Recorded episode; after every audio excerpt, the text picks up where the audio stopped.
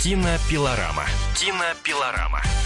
Всем доброго дня. Сегодня у нас несколько необычная программа «Кинопилорама». Сегодня мы обязательно услышим кинообозревателя «Комсомольской правды» Стаса Тыркина. Но, к сожалению, вот так получилось, что Стас немножко приболел, поэтому мы будем сегодня обсуждать кинособытия, да, с его участием, но, увы, в студии его не будет. Именно поэтому я предлагаю сегодня сразу составить такой небольшой план нашего эфира. Мы поговорим в первой части о номинантах на премию «Оскар», которые стали известны на этой неделе. Затем поговорим, конечно, о кинопремьерах и тех, которые уже сейчас идут в прокате, и будущих. Фильм «Селфи» на этой неделе был показан кинокритикам, и у нас будет возможность также поговорить об этой работе.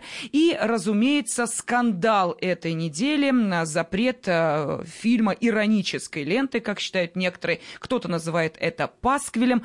Фильм, который повествует о первых днях после кончины Иосифа Сталина. Вот, собственно, такой план на эти ближайшие 45 минут. И сейчас, для того, чтобы нам с вами понять, что думает кинообозреватель «Комсомольской правды» Стас Тыркин о номинантах на «Оскар», давайте дадим ему слово. Неожиданностей на номинацию «Оскара» не произошло. Как и предсказывалось, рекордсменом стала фэнтези Гильермо Дель Торо «Форма воды». У них 13 номинаций в самых разнообразных категориях. Но это не значит, что этот фильм получит эти номинации. У него сильные конкуренты. Главным образом это черная комедия Мартина Макдонага «Три билборда на границе Эббинга», штат Миссури. Ну и кроме этого, в числе девятки фильмов, которые будут номинированы в категории «Лучший фильм», такие отличные картины, как «Зови меня своим именем» Луки Гуданина, «Секретная досье» Стивена Спилберга, «Призрачная нить» Пола Томаса Андерсона, «Прочь» Джордана Пила и «Леди Бёрд» Греты Гервиг. Ну и в категории, которая нас интересует, «Лучший фильм на иностранном языке», здесь произошла небольшая сенсация, поскольку не попал в номинацию фильм «На пределе» немецкого режиссера Фатьякина, который получил «Золотой глобус» в этой категории. А попала, наоборот, драма Андрея Звягинцева и «Любовь». Кто выиграет, мы обо всем этом узнаем 4 марта.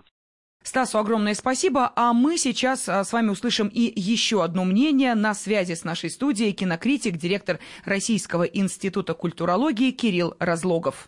Вот по вашей оценке, насколько все-таки предсказуемы были те номинанты, которые в итоге будут сражаться за статуэтки в марте? Скорее всего, предсказуемо, потому что довольно мало каких-то неожиданностей, скажем так. В принципе, для меня более или менее неожиданным была картина «Пост», про Вашингтон-Пост.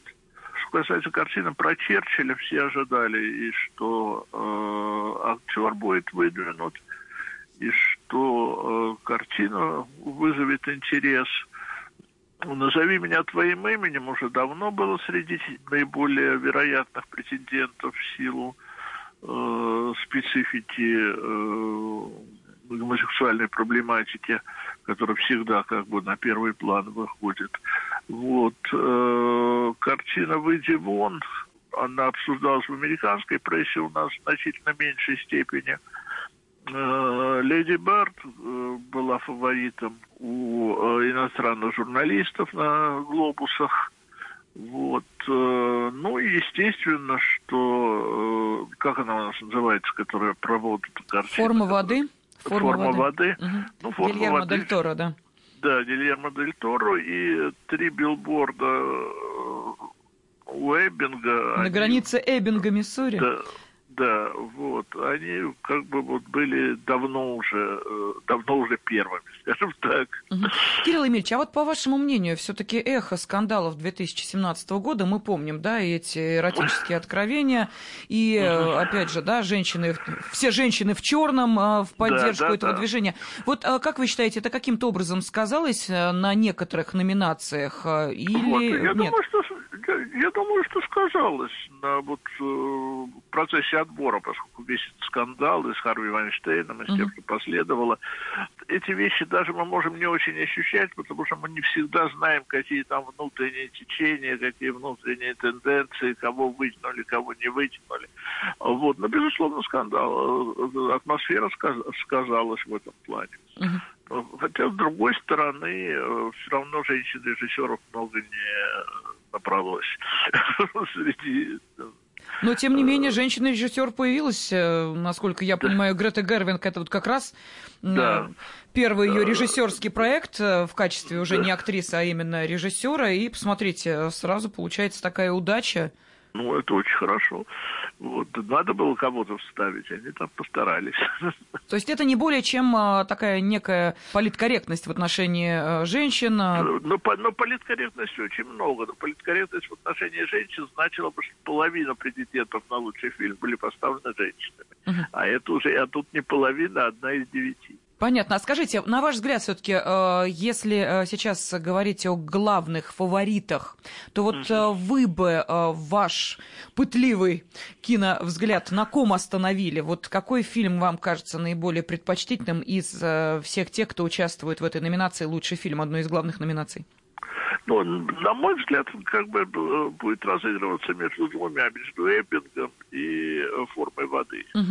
Если не будет раздражения тем, что «Форма воды» и так много набрала, она должна победить. Если раздражение будет, победит Эббинг. А вы этот фильм видели, «Форму воды»?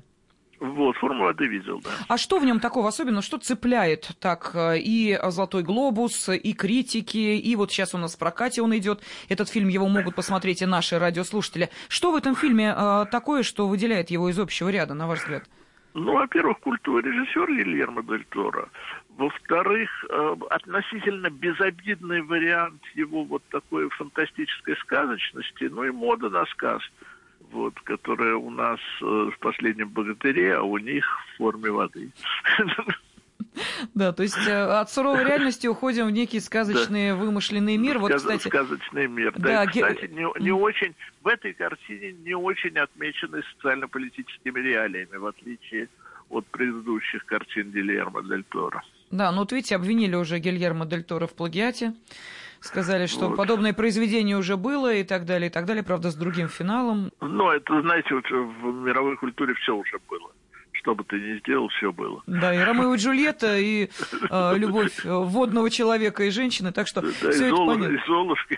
Да. Кирилл Емельевич, а если сейчас перейти к одной из, наверное, для нас, для российского кино, самой главной номинации, естественно, лучший фильм на иностранном языке, там все-таки Андрей Звягинцев появился, несмотря на некий скепсис, который проявляли, говорили, что, политическое положение таково, что не будет в этом году Звягинцеву удачи. Ну и что? Ну и что, очень хорошо, потому что политическое положение никогда на это особо не влияет.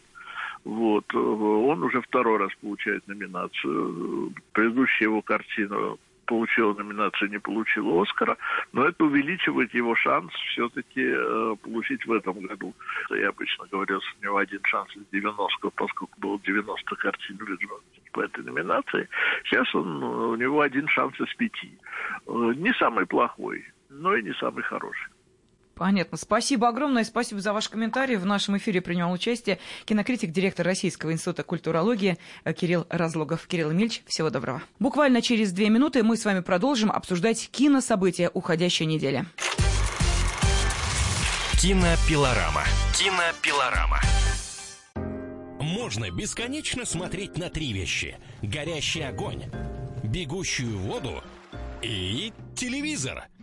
А о телевидении можно еще и бесконечно слушать в нашем эфире, потому что ведущие Егор Арефьев и Сергей Ефимов просто огонь. И никакой воды, только главное, что стоит посмотреть, а чего лучше никогда не видеть.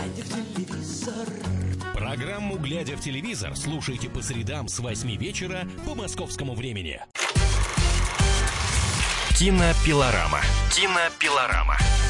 Мы продолжаем с вами обсуждать самые значимые кинособытия, которые произошли на этой неделе. Буквально несколько минут назад поговорили об оскаровских номинантах, но, как вы понимаете, вручение Оскара состоится только в марте. Мы же с вами должны понимать, на какие кинособытия уже сегодня следует обратить особое внимание. И поможет нам в этом сориентироваться кинообозреватель «Комсомольской правды», ведущий программы «Кинопилорама» Стас Тыркин. Кинопрокат нас не порадует особым изобилием названий. Я думаю, что, в общем, зритель пойдет на фильмы, которые вышли в предыдущую неделю, в частности, на «Приключения Паддингтона», который умудрился в нашей стране снискать скандальную славу. Мало фильмов выйдет еще по той причине, что вот Минкульт отозвал прокатное удостоверение у фильма «Смерть Сталина», который должен был выйти 25 января. И это, конечно, скандальная история, поскольку это черная комедия, которая не оскорбляет, на мой взгляд, ничьих абсолютно чувств, и поэтому это нас составляет, в общем, с единственным фильмом, о котором можно серьезно говорить, это фильм «Хэппи-энд» австрийского режиссера Михаэля Ханеке, который он поставил во Франции с французскими звездами, Жан-Луи Третиньяном, Изабель Юпер, Матье Кассовицами, некоторыми другими. Это тоже черная комедия о распаде современной буржуазной семьи. В чем-то это сиквел, продолжение его предыдущего фильма «Любовь», главный герой которого в исполнении того же Жан-Луи Третиньяна давил с подушкой свою больную жену, а в новом фильме, в общем, он хочет произвести нечто подобное над самим собой. Ну и вот видите, говоря о кинопремьерах этой недели, кинообозреватель «Комсомольской правды» Стас Тыркин упомянул и тот фильм, который планировался к выходу в прокат, но не выйдет. Это фильм «Смерть Сталина». Я напомню, что картина посвящена периоду в советской истории после смерти в 1953 году Иосифа Сталина. Действие ленты разворачивается вокруг приближенных Сталина, которые начинают борьбу за власть. И теперь об актерах. Вот Никиту Хрущева сыграл американский актер Стив Бушеми, председателя Совета министров СССР Георгия Маленкова Джеффри Тембер, младшего сына вождя Василия Сталина Руперт Фрэнд. Премьера картины состоялась в сентябре прошлого года на международном фестивале в Торонто. Мировой релиз прошел 20 октября. Если сравнивать ту довольно скандальную шумиху, которая возникла здесь у нас, в стране, вокруг этого фильма, и то, как приняли его, например, на родине Великобритании, то это две большие разницы. Вот первые рецензии на сатиру Ианнуччи на его родине были хвалебными. Ну, а в России никто не смеется. Вот так написал еще до выхода фильма в мировой прокат корреспондент Guardian Шон Уокер. Ну и в какой-то степени его слова подтвердило дальнейшее развитие событий. На этой неделе во вторник Минкультуры нашей страны отозвало прокатное удостоверение у этого британского фильма. Должен был выйти на экран он 25 января. Ну вот, сатирическая комедия показалась пасквилем и осквернением нашей истории. Накануне премьеры состоялся предварительный просмотр ленты, на котором присутствовали деятели культуры, депутаты Госдумы, представители Российского исторического общества, а также члены Общественного совета при Минкультуры. И те, кто посмотрел эту картину, попросили министерство временно отозвать прокатное удостоверение. Общественные деятели написали письмо на имя министра культуры Российской Федерации Владимира Мединского, в котором они просят временно отозвать прокатное удостоверение у фильма «Смерть Сталина», а также провести дополнительную юридическую экспертизу картины на предмет соответствия законодательству России. После просмотра, говорится в их обращении, у посмотревших картину сложилось впечатление, что мало того, что это произведение с очень плохо играющими актерами, небрежными и неправдивыми декорациями, фильм — это еще и пасквиль на историю нашей страны, злобная и абсолютно неуместная якобы комедия, очерняющая память о наших гражданах, победивших фашизм. Подписавшие письмо считают, что фильм содержит информацию, которая может быть расценена как экстремистская, направленная на уничтожение достоинства российского советского человека, пропаганду неполноценности человека по признаку его социальной и национальной принадлежности. Ну и также, говорится в обращении, в трейлере к фильму усматриваются оскорбительные отношения к государственному гимну страны, используются непристойные выражения и действия под звучание государственного гимна. Сталин умер. Он умер. Сталин умер! Мачистую. Наш генсек лежит в луже какой-то срамоты. Да, слегка прихворнул. Ты угадал. Я хочу произнести речь на похоронах отца. Не проблема. Теоретически, да, но практически. Когда я сказал «не проблема», я имел в виду «не проблема». Я миротворец. Кто против меня, поставлю раком. Ее пристрели у него на глазах. Этого сбросишь в яму. С остальными на свой вкус.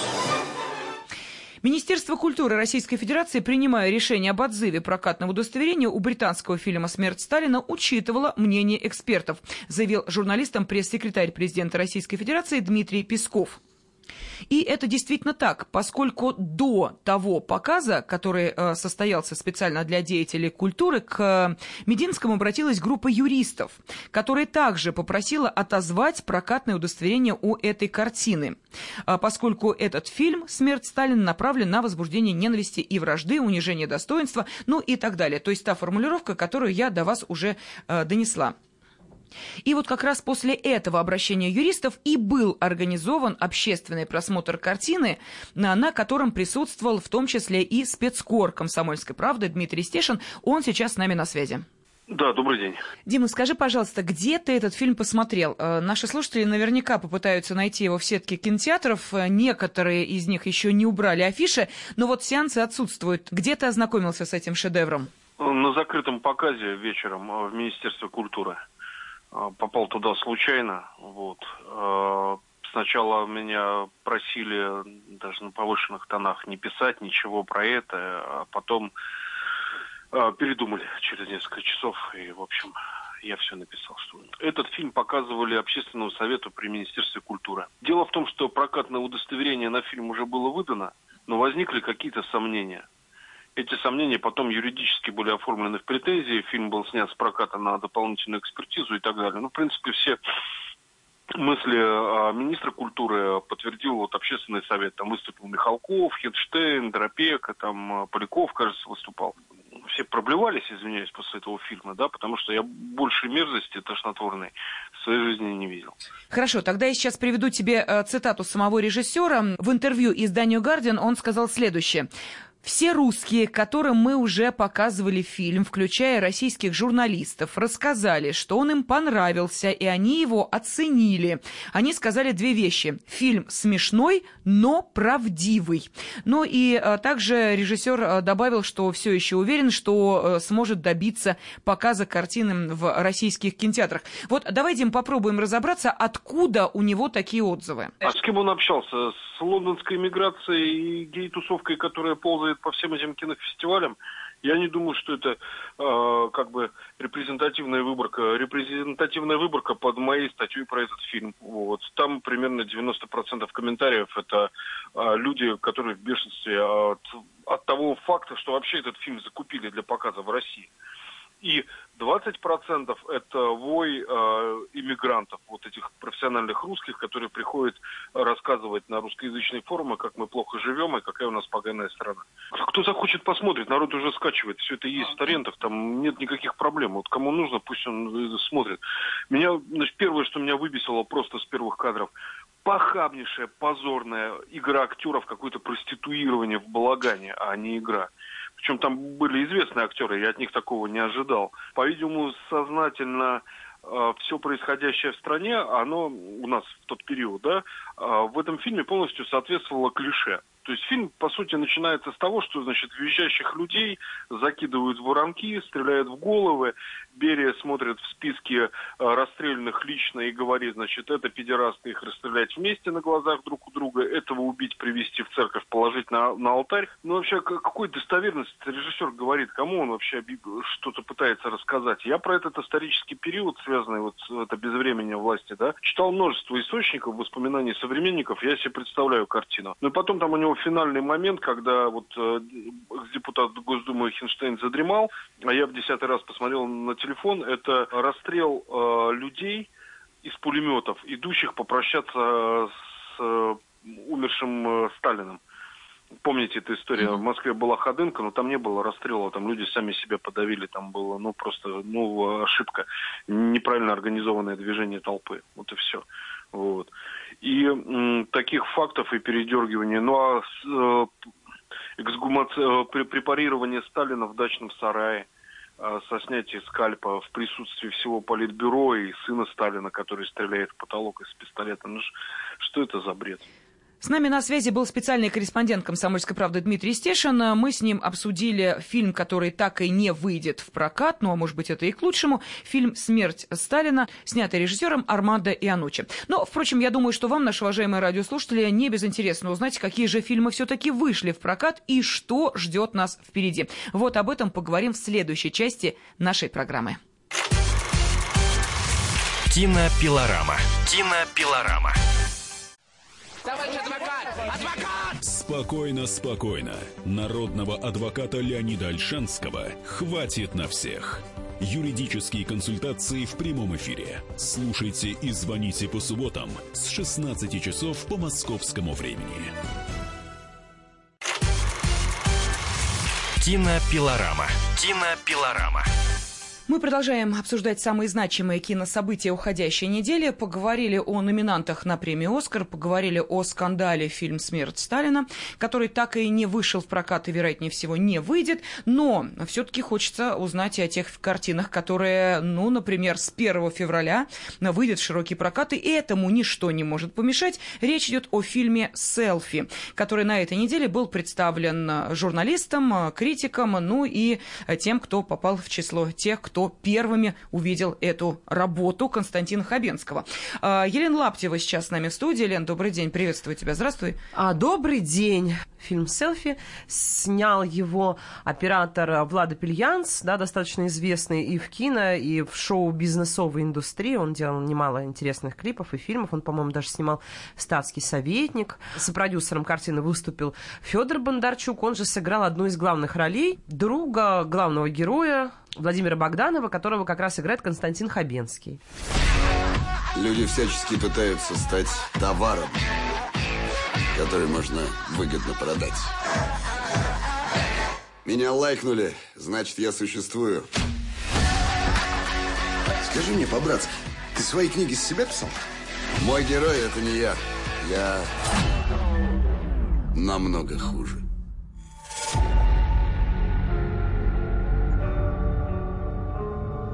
За последние 7 лет ни одной талантливой строчки. Что тебе нужно в жизни?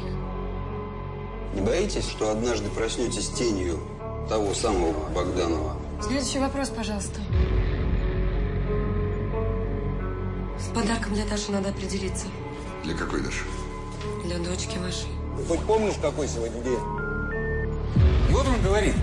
Да его никто не любит. Даже он сам. Извините, а вы кто? Богданов Владимир. Богданов уже давно дома.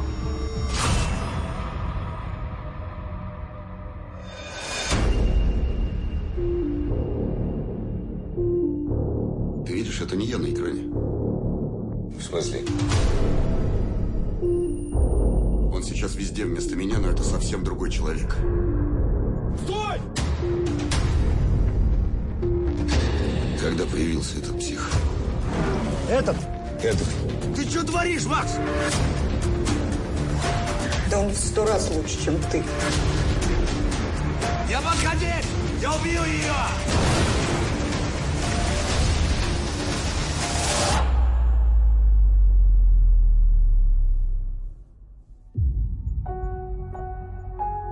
А как я докажу, что настоящий Богданов – это я? А с чего вы взяли, что вы и есть настоящий? Вот, я не великий кинокритик, я в основном по интервью, конечно, и по светской хронике, вот, но тут я вам честно признаюсь, конечно же, каждый сделает свой вывод, когда посмотрит фильм или не посмотрит, но это тот самый редкий случай, когда я не досидела до конца картины. Да, это удивительно, первый фильм был такой дурацкий несколько лет назад, Скотт Пилигрим против всех, был совершенно невыносимый, я тут же ушла вообще из кино, а тут оставалось буквально 15 минут, то есть вроде бы развязка, а я вроде бы как все поняла и думаю, ну, пойду я. Вот. И ушла. Я, честно, расскажу свое мнение. Я, опять же, повторюсь, что я не критик. Для меня фильм совершенно не выглядит современным. Такое ощущение, что он является действительно продолжением всех Духless'ов, да, Духless 1 и Духless 2, но этот вроде бы как и задумался как продолжение, действительно, но... Простите, ребята, но эпоха же вроде бы ушла, вообще сменилась полностью. Там, например, действия происходят в каких-то гламурных клубах, но у нас сейчас таких просто нет. Никто не ходит снимать баб в такие заведения. Все рассредоточились на экономические форумы, на чатики по биткоинам, на поездки на всякие рехабы, релаксы, детоксы в Швейцарии там, и т.д. и т.п. Вот. И продолжение этой темы, оно выглядит сейчас ну, немного анахронистично, если можно так сказать. То есть, ну, окей, устаревшим. Конечно же, если вы являетесь большим поклонником Константина Хабенского, вам будет там на что посмотреть. Потому что Константин великолепен. Не знаю, конечно, он может все что угодно сыграть, хоть телефонный справочник, но вспомним, что он один на себе вытянул весь фильм. Такой был монофильм, где он играл... Как он называется? Коллектор. Коллектор, да. Да, да. Да, он действительно большой актер, как ни крути, восхищение. Он играет такого ну, не то что полуспившегося, такого богемного писателя Владимира Богданова, который вдруг обнаруживает, что у него есть двойник, один в один прям он, который потихонечку забирает у него жизнь его, то есть начинает жить с его бывшей женой, начинает дружить с его ребенком. Батюшки, это не тень ли Евгения Шварца? Нет, они открестились от этого. Нет, да, они открестились. Они сказали, что... Ни Андерсон, ни Шварц, мы здесь ни при чем. Да-да-да, они открестились прям на пресс-конференции, сказали, что как бы нет, просто они хотели исследовать вот эту историю, когда двойник получается даже лучше оригинала, и что это как раз повод, условно говоря, нам всем задуматься над тем, как перестать существовать и начать жить. Но это все равно идея, нельзя сказать, что прям сильно прослеживается, потому что окей, там действительно красивые интерьеры, и вроде бы как команда фильма будет подавать даже на соискание премии нашего мэра за прекрасный образ нашего города. В некоторых моментах действительно Москву прям не узнать, но мне почему-то все время казалось, что снимается все в рамках одного отеля. Я понимаю, да, что это не совсем так происходило, но тем не менее. Да, картинка действительно выглядит стильно. Но то, что там происходит, да, Константин Хабенский занимается сексом с разными женщинами. Постоянно что выпивает. Он мечется, ведет себя странно. Он очень хорошо показывает переживания главного героя, но насколько они вообще кому будут близки, это не совсем понятно. В том-то все и дело. Мне показалось даже, что фильм вот «В движении», который только что вышел, там переживания баскетболистов нам все-таки ближе, чем вот эти вот страдания молодого Вертера, которыми наполнена вся картина. То есть, получается, Лен, вот персонажа. Этого сочувствия героям, не случайно, наверное, ты сравнила с фильмом «Движение вверх», который наверняка уж посмотрела большая часть нашей аудитории. Да, сочувствие, сопереживание, соучастие, которое ты начинаешь вот испытывать, когда ты видишь, что происходит с героями, вольно или невольно, ты как будто встраиваешься в этот сюжет. То есть вот этого нет. Есть... Да, не, это забавно, но... Игра Хабенского в какие-то моменты, она действительно трогает. Он прям свою роль безупречно выполнил. Суть в том, что происходит вокруг.